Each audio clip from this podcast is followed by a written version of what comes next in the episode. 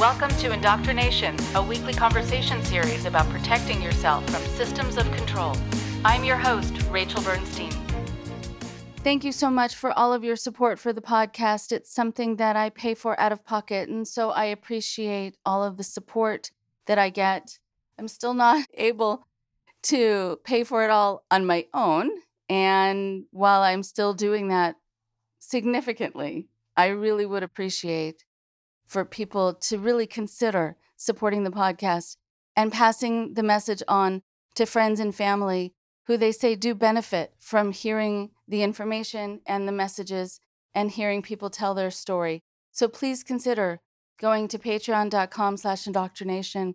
It's very important in order to keep the show on the air. And I want to do a special shout out for the people who give $10 or more per month to help keep the show going for you and for others. To Alex, to Anne and Richard, to Jay and Brianna and Camus and Christina, James, Katrina, Ken, Lillian, Linda, Ludwig, Maureen, Paula and Paul, Cynthia and Peter, Scott, Bert, and Sylvia. Thank you, thank you, thank you so very much. Katrina Meredith is pursuing her PhD in community psychology and she's studying terrorism and extremism. She grew up in a new age cult from age 10 to 20. And she currently lives in Atlanta, Georgia with her two children and her husband, who she met shortly after leaving the cult. In the 17 years since her exit, she has steadily worked to understand and resolve the trauma she experienced in a very abusive group setting. She does wonderful work, and I always enjoy talking to her. She is a friend and a colleague, and someone who I will hopefully be able to get to see at a conference in the near future. But in the meantime, I am so happy you're going to be able to learn from her during this third segment of a three part conversation with her where she goes through initially talking about having been raised in a cultic group. Then, in my second conversation with her, talks about leaving it. And then, during this third conversation, she talks about moving on with her life and becoming a parent and the trauma and traumas that she still needed to work through and how she did it. So here's Katrina now.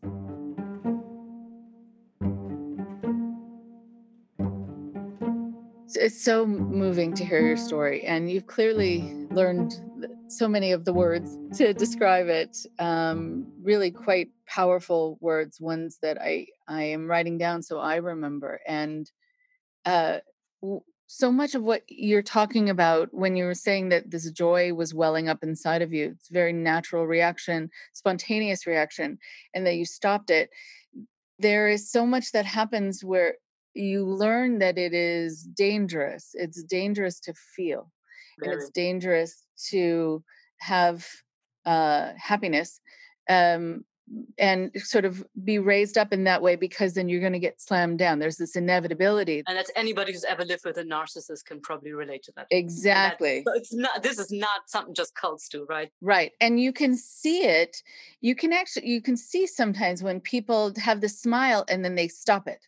And I'm sure you can pick up on that too now because you've experienced it yourself. And I guess my question is is that when when you learn subconsciously that one emotion was going to create something dangerous or vulnerability, that became an equation, I think, in your mind. Ah, this, even just a physiological equation. If I feel this, then this bad thing might happen to me, or I might be vulnerable to something bad happening uh, or it's going to hurt more when this thing is taken away because I'm attached. What new connections did you need to make? What new phrases did you need to have in your mind that would make you feel okay about sustaining the happiness or feeling joy or just being in the moment? I mean, big part of PTSD is that um, I, mean, I call it time travel because something triggers and you're back in that moment, right? I'm I'm I'm not suddenly in my 30s anymore. I'm suddenly 10 again. I'm back being vulnerable. I'm back in in in complete dependency. I'm back in that feeling at that time. And I mean, it was two or three years ago. We were on vacation. I turned to my husband. I'm like, I think I don't have PTSD anymore. And I thought that was just going to be for life. Honestly, I did not think that. And I just went, I haven't had a nightmare in a few months, and I haven't had an anxiety attack, and I feel relaxed. he goes, that is awesome. And he actually could really appreciate it. I mean, he actually went, wow, because he'd been with me for the previous, what, 12, 13 years of PTSD riddled life, which is absolute. Yeah, it's hard. Um, so I think uh, there's something in your brain that needs to happen where, where all that, that really hot memory, the, the hot feelings, right? The, it's in the amygdala, the, the, um, things that you couldn't process at the time, it got stored in short term. Mm-hmm. That's how it was explained to me. And there might be way more sophisticated ways to explain this, but easy way that I understood it is that in that time I couldn't process this. I was under attack, something terrible was happening, and I was a child, and and I couldn't process this, and so the feelings, and it was kind of, I froze, right? Fight, flight, freeze. I just, I, I froze. I, I couldn't fight. I couldn't run. The only option was play dead and freeze. And because it was so much and so overwhelming, there was no time to process all those feelings and, and thoughts. And uh, it was just stored hot in short term storage and not with a when, not with a where, not with a how, not the context that goes with long term storage with the hippocampus, whatever. So, um, I think that for me, it was talk therapy. It was definitely a trained trauma therapist that was able to go touch this. And she said it's phobia work. You're so deadly afraid. You're absolutely afraid, deathly afraid of um, of what happened, of the trauma. And what we're doing, mm-hmm. she was there with me. We would go back again and again on the peripheral and then closer and closer to the trauma and what what that did to me and what made me so afraid. And through that, by saying, it felt it started to feel old it started to feel when i was 12 this happened when i was 10 this happened we were here i was in this room and through that process i was able to store it cold long-term storage and i think that was that was definitely a big part of it of of i was basically ready to fight this i was like i'm not going to be afraid anymore i i, I can sense them constantly afraid and it's messing with my life and it's not allowing me to engage and feel and be happy so I think it's that first step of I'm not a child anymore. I'm not under attack anymore. I'm not helpless anymore. Mm-hmm. And once that starts sinking in, I am not helpless anymore. I have control. My feelings aren't going to come up, come up and suddenly consume me and then everything around me and the whole world's going to burn. That is not going to happen. They're going to come up and they're going to be horrible, but then they're going to go down again. And I think the more often I went into the dark places and looked at it, the, the, it lost its power. And then slowly I started to realize, eh, of course, I knew I wasn't a child anymore, but it's something triggered and boom, that feeling was back, right? So I think that that took some time and just being, I'm in control of my life uh, now. I mean, as much as any of us are, but I am not in that place anymore. I'm not helpless anymore. There are things I can do. And then just mm. the things of I am worthy of love I had to, I didn't know what love really meant. I thought love was uh, sacrificing. I thought that you got friends by doing something for them. Right. And I thought that um, in a relationship that I constantly had to sacrifice parts of myself so the other person would stay. It took me a while to realize that it's something you freely give. and, um, yeah. and any narcissist or cult will have their members believe uh, the, the partner that they are I'm worthy of love. And that's how they get them, right? That yeah. without me, you're nothing is what they tell them. And um, so I had to go, wait, no, I am someone. Doesn't matter what anybody else thinks. It doesn't matter. I don't need that validation. I'm, um, I'm someone. And I think that whole process, and again, when you grow up with a narcissistic parent or alcoholic or uh, could even be bipolar or something. If you, if you grow up with someone who's not there and it's all about them, you you you become totally outward focused. And I think that happens to all children in cults that I've met at least is they're constantly focused on the outside. What's the situation like? what mood are the leaders or my parents in? What am I supposed to do? And they just forget what's happening inside. I mean, it's it's wanted. It's it's the system works that way. And for me to focus uh, to to go in inside again, it was a process to not occupy and distract myself, but to go, what's actually happening in here? What what am I feeling? What are my needs? I mean, that took forever. I couldn't. I mean, I couldn't tell you what do I need right now to feel better. I don't know. I mean, now I know. Now I can go. Oh, you know, one of these ten things might work. I didn't know when I was overstimulated for the longest time.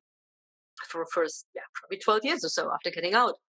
I would get overstimulated and and die. Grew up in the jungle. I mean, but it was so um, anxiety wise too. Like too many people, too many noises, too much happening, too many in laws visiting, whatever it was. Right? There was so many, too much, whatever it was, and I didn't realize that I was getting overwhelmed. And I would just keep pushing through it. And now I know, okay, if I step outside for 10 minutes, I will feel better. I didn't know that because I'd never learned it because I never practiced that. And one of my clients I had, I mean, in his late 40s and very successful his business and and we hit on communicating needs and he goes oh i don't know how to tell my wife what i need and it's just that whole sense of because you weren't allowed to have any and then my husband would go guessing what I might need, and then he would get it wrong, and then I'd be pissed. it's like, well, that's not helping. right. He's like, oh, I thought he wanted to go out. I'm like, I don't know. But no, actually, that was wrong. it's like, uh, so he is so happy that I can now say, I feel like staying in tonight. And he goes, awesome. Actually, I did too. I just wanted to, I thought you might want to go out. I'm like, nope. Or we both get ready to do something. And I go, I don't want to talk to anybody now. Do you mind if we just tell them we're sick. He's like, yeah. It's like, we can just tell them that we don't feel like it. I'm like, oh, yeah, yeah, it's probably better. but I, I didn't, I didn't, I wasn't allowed to have needs in the cult. And so it was really foreign territory for me to articulate, to first know what I wanted or needed and then say it. I mean, I was so afraid the first few times I set boundaries and said, I don't like this, or the first few times I said, I need this. Um, and then it just takes practice. There's always going to be setbacks. It's not Right. It's life, right? It's like learning anything. Good thing is we're flexible as human beings. There's a lot that we can learn even later in life. We didn't learn it as a teenager. We can learn it now. I mean that that expression that you can't teach an old dog new tricks. Yeah, you can. And the idea also of going outside for 10 minutes, I think people don't realize how important it is to learn self-regulation and emotional regulation. Yes. And to give yourself the permission to address sort of to check in with you. Yeah. And to do what you're telling yourself you need. There's also something very empowering about answering yourself, about really listening that you know you can then rely on yourself. And I think also the idea of having needs you know in small ways when people are raised like even with the 12 siblings let's say you know to to that they're suddenly if they're the 11th or 12th of their children and they are suddenly with someone who says you know i'm going to go get you something to drink how many ice cubes do you like in your water mm. what you know i'm not right. used to even there being enough water for me to get. So uh, that's the level of detail that it, that has never been provided for me and it and it feels like a little much to be asked at. At the same time the idea that as you were going eh, to to the beginning of the story about how the cult leader used people's expression of their needs and emotions against right. Absolutely. It was it was um weaponized. Your needs were weaponized and so you make yourself vulnerable by expressing them to anyone yeah so it's very dangerous having needs made you vulnerable so for the longest time i tried to not want anything as a kid, as a teenager, I, I, I was like, I don't want anything. I have no personal desires, no personal wishes. Um, and I tried to keep them up later for a while. Uh, yeah, I equated having needs or even preferences or anything as, as that's where they attack you. mm-hmm. Yeah. Yes, exactly. Right. And and so then I, I also love your phrase from before, I am someone.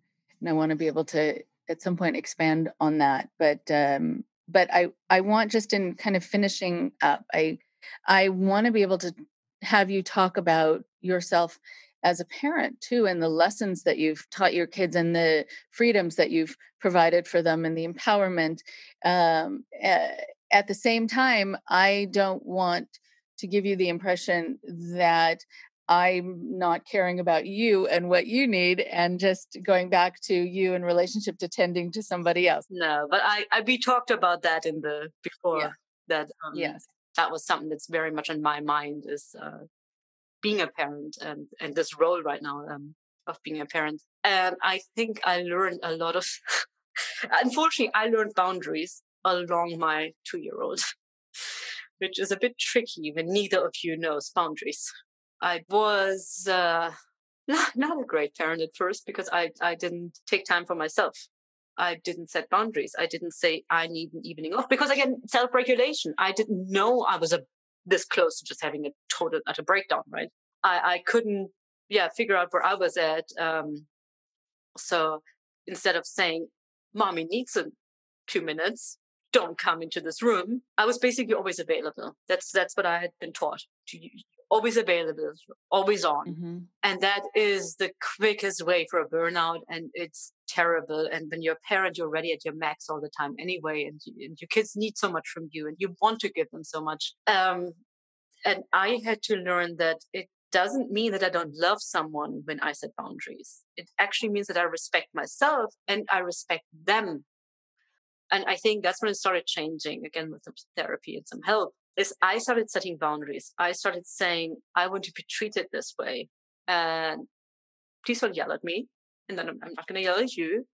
And please respect me when I need 10 minutes by myself. And I will respect you when you need that. And now that my daughter is 10 and my son is seven, we, we still do that. I mean, I, I knock on the door before I enter. Um, they do that same thing to my door. If I say I just need some time now, um, they know they know they better give me that time. I mean, it took some getting used to. And obviously, if it's an emergency, it's an emergency. But uh, they, they, they, they know that I'm not perfect and that I uh, am human like them. And I apologize too when I, when I do snap or when I do uh, have a moment. I go, "Well, I'm sorry. That was actually not about you. I was a bit sad about something else, and I should not have taken it out on you." But then also, mm-hmm. when my daughter does it to my son, sometimes I go, "Wait, I think you were upset about something else. Was that fair just now?" To just go mm. turn around and yell at him. And she goes, no. So I think we're all learning together. And I, I still am not the warmest, fuzziest person at all times. I mean, I think there are some people who just naturally flourish in parenthood and it's just awesome for them. And now that they're able to talk, it's definitely a lot easier. And they're not as dependent. I also hate having people on dependent, being dependent on me. That's why I did not become a therapist because I think it's so scary. And maybe yeah, so I'm I'm doing community psychology because you deal with many people at once. I, prefer that.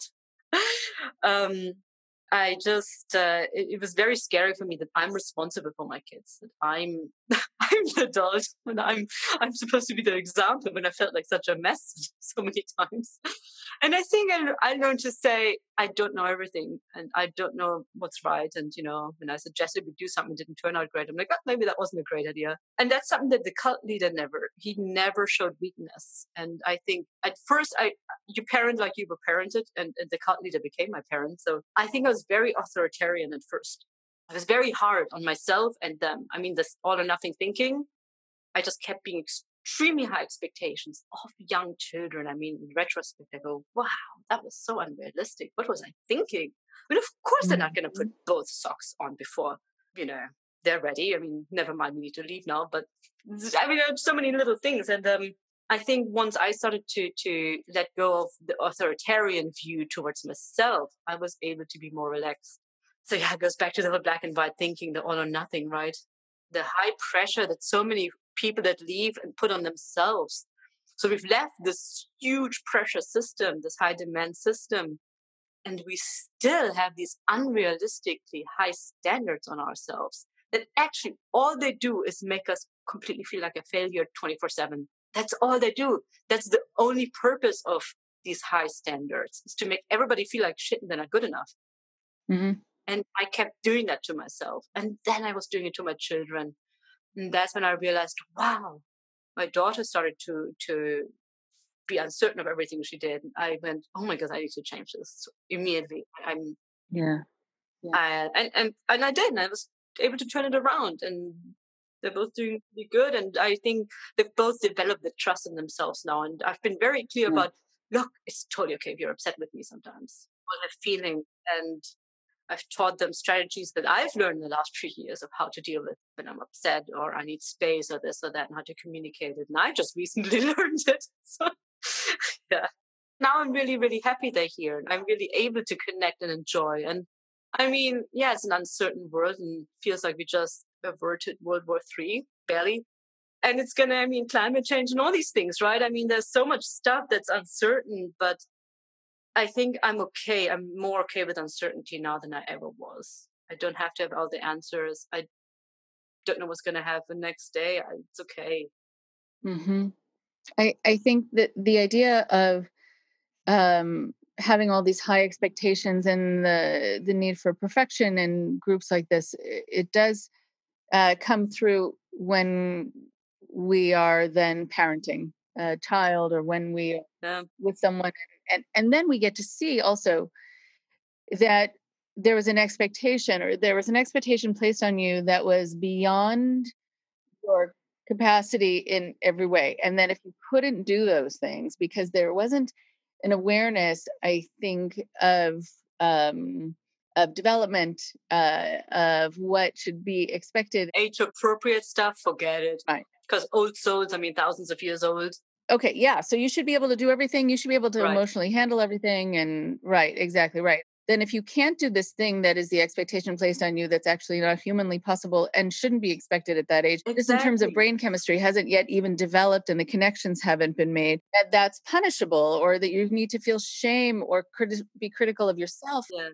that you can't do that and to let your children be able to be their ages and to give them a sense of what is a quote unquote kind of normal expectation based on now the studies that you've done on on child development and brain development and all of it is is giving them a gift. I think also changing things midstream when you feel like you haven't done something the way you really wanted you know there are a lot of people i know who have come out of very restrictive or abusive environments where they find themselves being that way mm-hmm. or they find themselves not having any rules at all because they're so afraid that as soon as they do or as soon as they raise their voice they're right. abusive. I've seen that a lot too and it's really sad but then um and kids i mean good boundaries are awesome I, I know I like to know where I'm at with people. I like to know. I mean, it makes me actually feel safer when people tell me, actually, you know what? It's not a good afternoon. Do you mind if we postpone? And I'm so happy because then I feel like I can do that when I don't feel like it. So mm-hmm. when someone sets boundaries and says, hey, by the way, I didn't think it was cool that you called after 10 p.m. Or by the way, if I don't respond in a day or two, just know that I have stuff going on. I will get to you. And I'm like, oh, good. I feel such a relief now. Or if their house is a mess, I feel much better about my house. So it's like, okay. Um, so I see I've seen that too, where parents are just completely walked all over because they're so afraid of doing that. And I think I was really afraid of spontaneously turning into a psychopath because again the father figure, the leader was one, and just to realize that we don't just boom turn into our parents or the people that raised us. That that we have a choice in this and that we have the ability to change. And going back to what you said about these roles and the everybody's diagnosed the same way or everybody's the same and going no we have the capacity to change. We can rewrite our story. We can change it. We can um, we can go back and say well that didn't work. Let me try a different route uh, and that's that's really good. And i think sometimes we're so stuck. We're so well i started this way so i'm going to stick with this rather than going yeah actually that was a bad decision. Let me let me go and try another route because right and that's such great modeling for kids when they see their parents saying you know mm, yeah no okay let's do this instead. I mean it's like just driving in a certain direction and you realize that you're not going the right direction. You won't just keep going in that direction just because you said you were going to go to the west and it turns out that it's the east. You would actually turn things around. Yeah. when when you mention also that the leader never showed weakness I, I'm assuming now also in in retrospect, he was he was the one who showed weakness all the time. Because if he really were quite sort of that quietly confident person, he wouldn't have needed to be so abusive and controlling and right to develop it at its core you know i think that that a lot of people in positions of leadership are kind of the weakest link or the most insecure but they overcompensate to such a degree especially a sociopathic degree that you don't see it you you don't know it. Oh it didn't look like weakness it looked like control.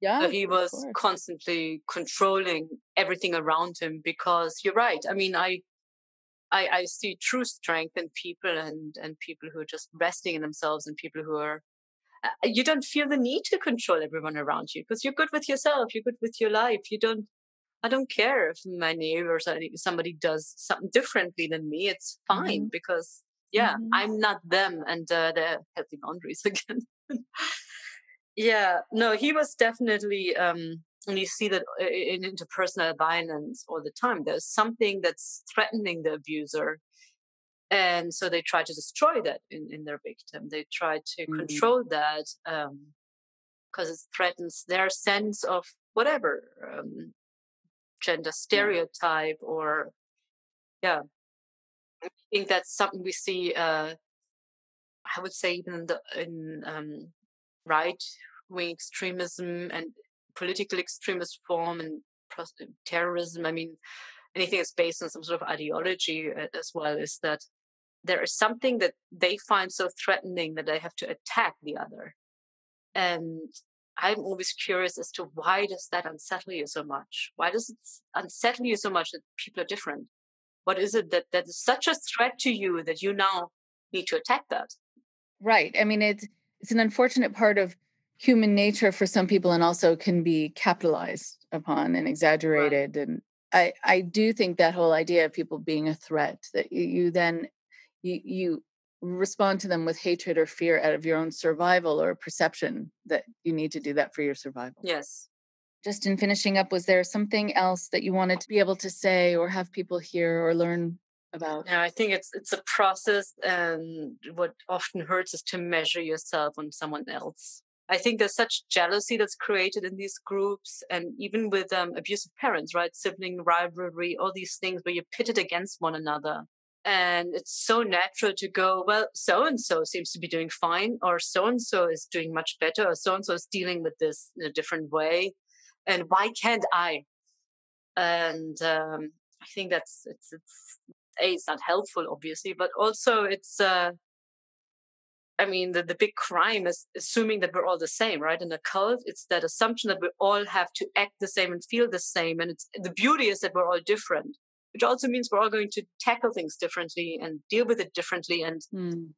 and we only see people often at their best. We don't see them at their worst. And um, mm-hmm. very few people have seen me at my worst. And it's uh it's real it's, it's it's very hard to recover it's a long journey it's there is no instant solution it takes time and persistence and in that process to really go something i learned is that i to rest with your successes to go yay well done. And that you need that. It's not self-indulgence. It's not narcissistic. It's that you need that to get the fuel to keep pushing forward. That you need to stop and go i did this differently three months ago. I'm i'm i'm handling this much better right now. Every little every little success you can find. Every little interaction that's better. Every little moment where you where you did something that you accomplished no matter how small that you stop and actually stay with that and sit with that for a moment and mm-hmm. go yes and allow yourself to feel happy about your progress and that's the fuel that will keep you going mm, that's very beautiful and powerful and you're right and and necessary yeah. and it and it's based on something real it's concrete and you should be able to take that in and so many people take that away from people or make them doubt that it really was an accomplishment. And we're so trained this stupid self-optimization culture we're in right now. The better mm. me what's the next step? What's the next self-improvement? What's the next optimization? And then cults too it's like you never i mean a it's never celebrated when you're good anyway because it's always from some other source. It's not you don't do anything on your own. But also it's just this whole sense of um you constantly have to try. You're not supposed to rest because resting is what gives you strength and resting and enjoying your accomplishments is yeah what gives you the energy to keep going. So yeah i think it's mm-hmm. just we don't have to constantly improve ourselves. We can just be. There doesn't have to be sense to everything. We don't have to be a better version of ourselves.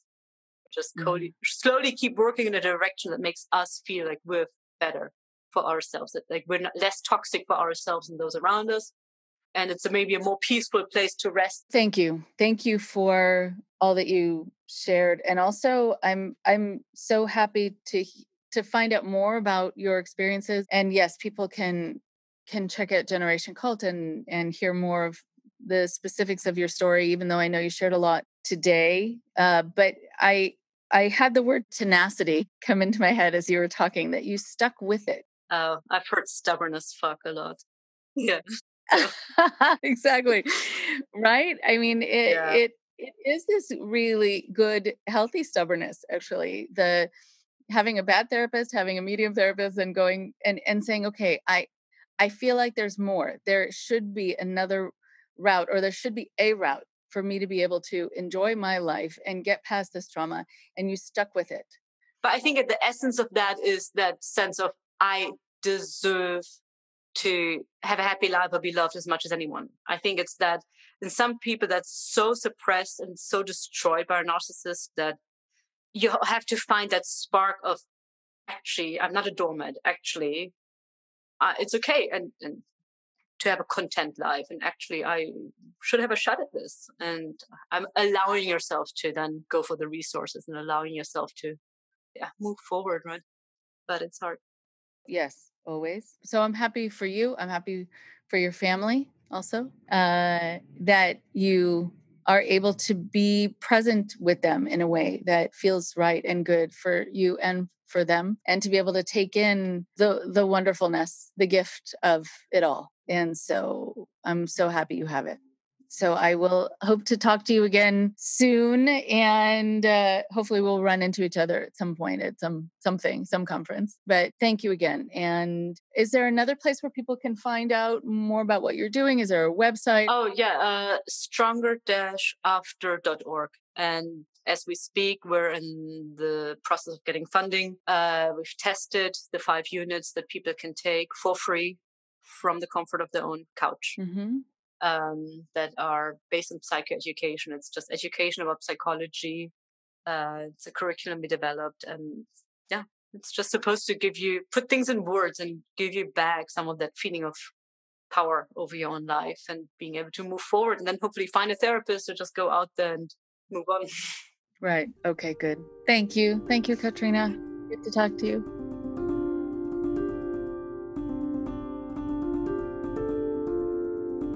One more thing before you go. I'm so glad you got to hear Katrina today finishing up part of her story. It actually feels a little funny to say she was finishing up part of her story because she strikes me as someone who is going to have many parts to her story. From her past, as you heard a little bit about, and from her young adult life, and now through her studies and parenting and becoming strong in so many ways and imparting her wisdom, luckily, for all of us and for all of our sakes. She talked about feeling very uncomfortable when she was pregnant and how she did not have joy around it. In fact, quite the opposite.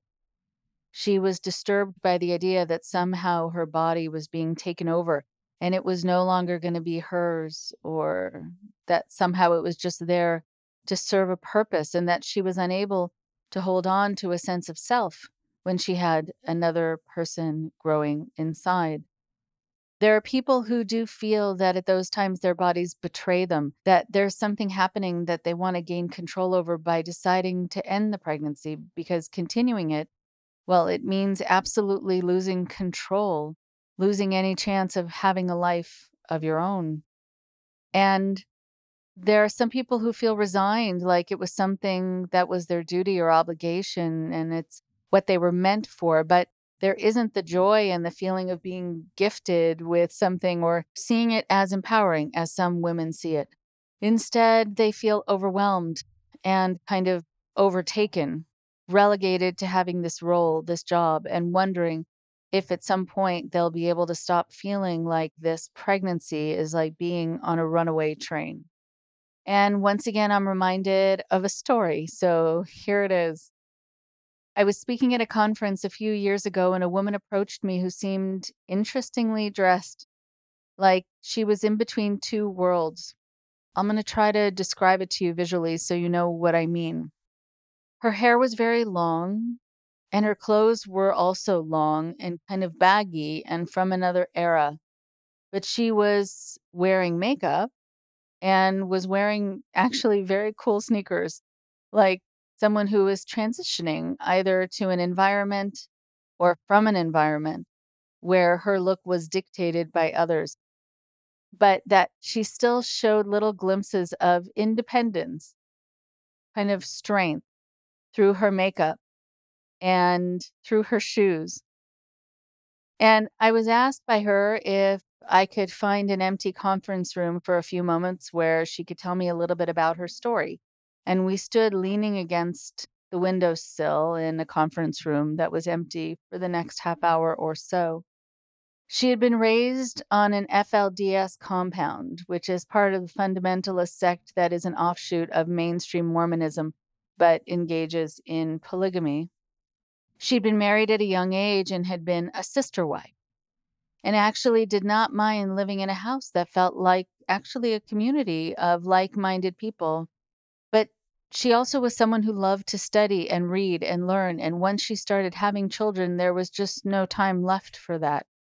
So while she felt that she was doing what she was supposed to be doing in God's eyes, she felt that her mind was atrophying, and she would sometimes sneak off to read books or magazine articles or whatever she could get her hands on when she was doing errands for her household. And she remembered a particular magazine article that had the title, What Do You Stand For? And she thought it was a fascinating question because she hadn't been asked that question before. And she found that her mind started transforming it into different wording and the question that then was on her mind as she brought her groceries back home that afternoon was not only what do you stand for, but now what are you for? And she stopped just before opening the front door while still holding these two bags of groceries and asked herself, What am I for?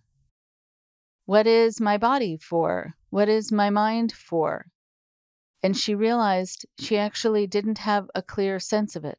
So for her, that needed to be answered. But she also knew that if she asked that question of someone within the community, she could kind of predict what the answer would be. And it wouldn't get to the heart of it as she saw it. So this caused her to start planning to leave so she could answer those questions in a different way than they would have been answered in her community. She's very careful, and she was very careful to say that she doesn't judge her community, but she felt in that moment that she didn't quite fit in because she had become someone who was serving a purpose that she felt was dictated by somebody else. And so it no longer felt like it was hers. So she said to me, I don't mean to put you on the spot, which is always an interesting way to start talking because I always want to say, well, too late, because I have a feeling that what's about to come is going to put me on the spot.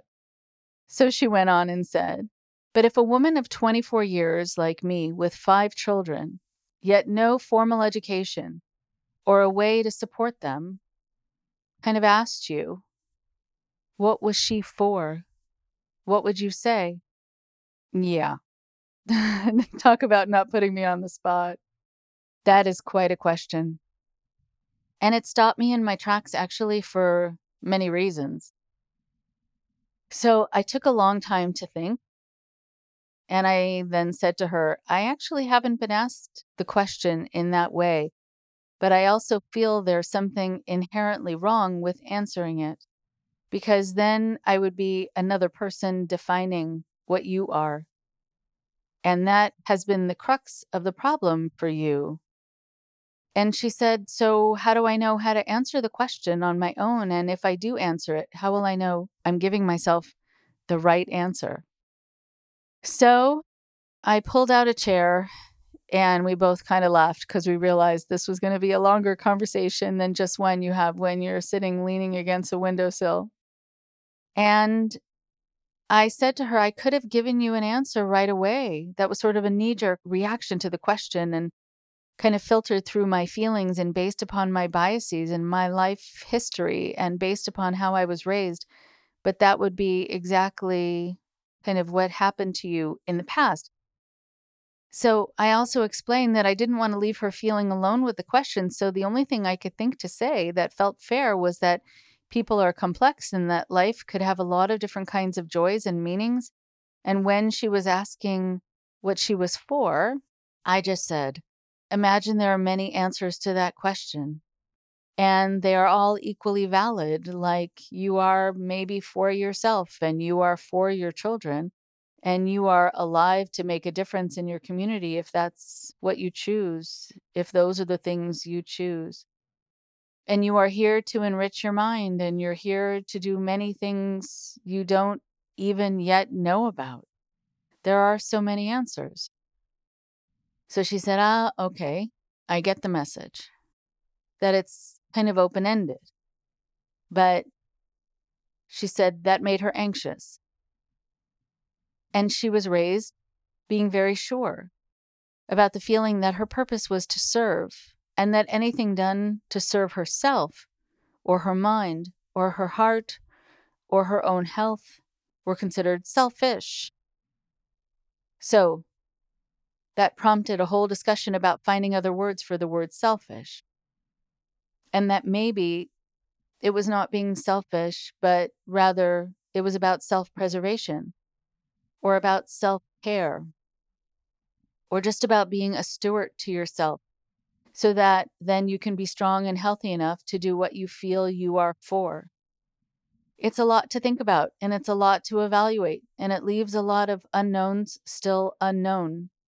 And that is very anxiety producing for many people, and why it feels so much better to be given the answer.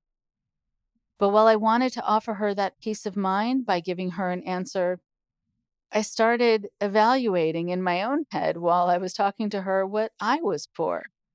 And the best I could do in that moment was to think about what I was not for. And I was not for defining another person.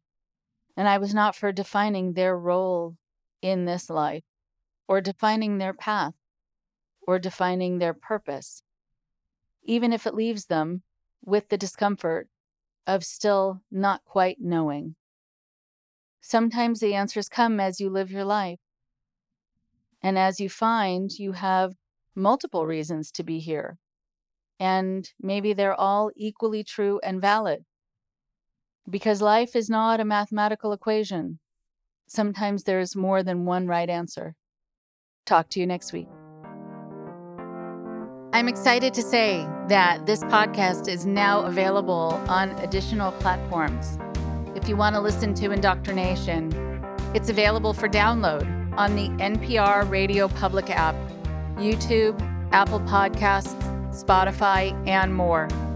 Please support Indoctrination at patreon.com slash indoctrination. We now have a big library of content that you can access with any donation and subscribers receive bonus interviews and other cool goodies. We love hearing from you too. So send us an email at indoctrinationshow at gmail.com. Thank you for your support.